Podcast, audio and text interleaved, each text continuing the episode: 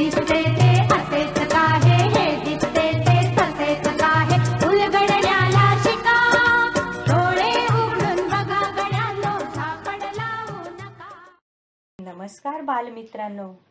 मी स्वराशा सुनील कासले सानेगुरुची कथामाला मालवणची कार्यकर्ती.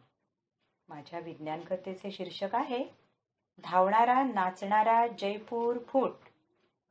बालमित्रांनो आपल्याला जयपूर हे शहर गुलाबी शहर म्हणून माहीत आहे. पण अफगाणिस्तान व श्रीलंकेसारख्या युद्धग्रस्त भागातील लोकांना उत्तर भारतातील जयपूर हे शहर वेगळ्याच कारणासाठी माहीत आहे. वारंवार होणाऱ्या लढ्यांमुळे वा संघर्षामुळे जिथे मोठ्या प्रमाणात लोकांमध्ये अपंगत्व निर्माण होते त्यांना राजस्थानमधील हे प्रसिद्ध शहर वेगळ्याच कारणांसाठी माहीत आहे. कारण कृत्रिम अवयव किंवा जयपूर फूट याचे ते जन्मस्थान आहे. खाण कामगारांपैकी अपंगत्व आलेल्या लाखो लोकांचे जीवन या स्वस्थातील जयपूर फूट या कृत्रिम अवयवामुळे मार्गाला लागले आहे. Doctor P. के. सेठी म्हणजेच प्रमोद करण सेठी हे ते बनविणाऱ्या वैज्ञानिकांपैकी एक आहेत. डॉक्टर प्रमोद यांचा जन्म अठ्ठावीस नोव्हेंबर एकोणीसशे सत्तावीसला उत्तर प्रदेशमधील बनारस येथे झाला. प्रमोद यांचे बालपण वाराणसी येथे गेले.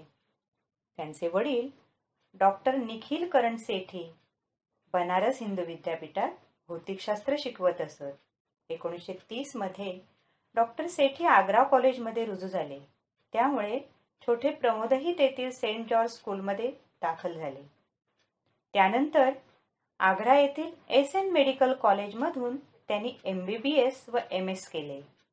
असामान्य बुद्धिमत्ता असलेल्या प्रमोद यांनी एकोणीसशे चौपन्नमध्ये एडिनबर्ग येथे एफ आर सी एस केले.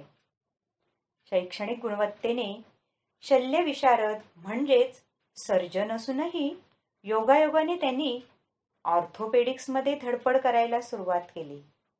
जयपूर येथील सवाई माधोसिंग हॉस्पिटलला उच्चस्तरीय समिती भेट देणार होती.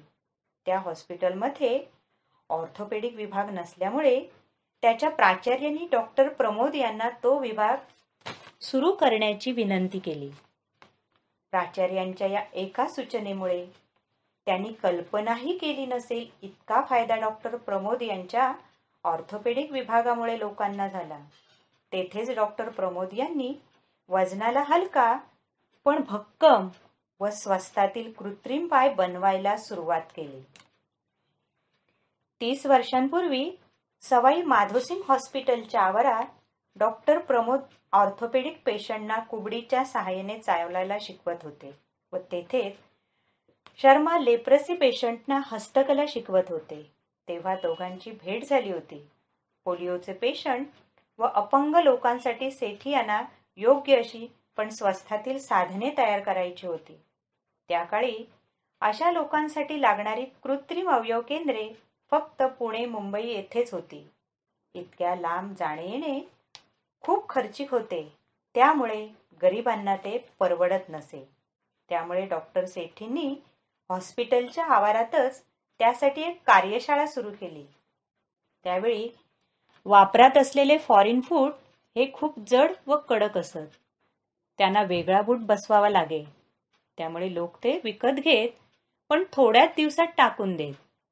पाणी व चिखलामुळे ते खराबही होत. संडासात खाली बसणे किंवा मांडी घालून बसणे तर बिलकुल शक्य नसे. डॉक्टर प्रमोद यांनी एका स्थानिक कारागिराला हाताशी घेतले व व्हल्कनाइज रबरापासून कृत्रिम पाय बनवायला सुरुवात केली. सुरुवातीला ते खूप जड व कडक झाले. मग त्यांनी त्यात स्पंज व रबर भरून सुधारणा केली.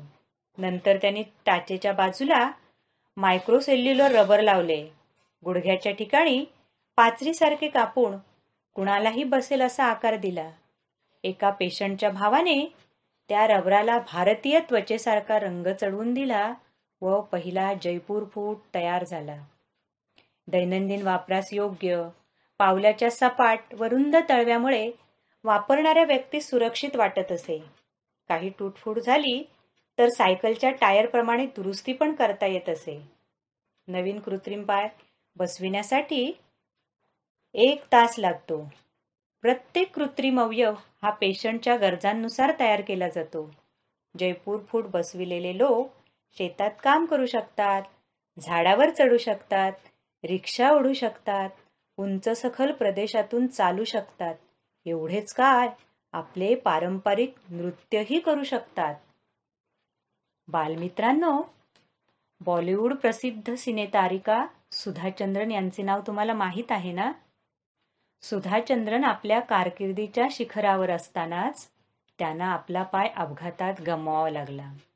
त्या एक प्रख्यात भरतनाट्यमच्या नृत्यांगणा आहेत. झुम झुम झुम झूम नाच मयुरी. छन छन नन छन छन नन नाच Mayuri. Zone zone zone zone नाच मयुरी. छन छन नन छन छन नन नाच मयुरी. असे म्हणत नाचे मयुरी या सिनेमातून त्यांनी जयपूर फूटमुळेच पुनरागमन केले. आपल्या यशाचे सारे श्रेय त्या जयपूर फूटलाच देतात. एकोणीसशे एक्क्याऐंशीला भारत सरकारकडून डॉक्टर पी के सेठी यांना पद्मश्री किताब देऊन सन्मानित करण्यात आले. त्याच वर्षी समाजसेवेसाठी असलेल्या रामन मॅगेसेसे पुरस्कार देखील त्यांना मिळाला. डॉक्टर सेठी हे अत्यंत बुद्धिमान व हरहुन्नरी व्यक्तिमत्व होते.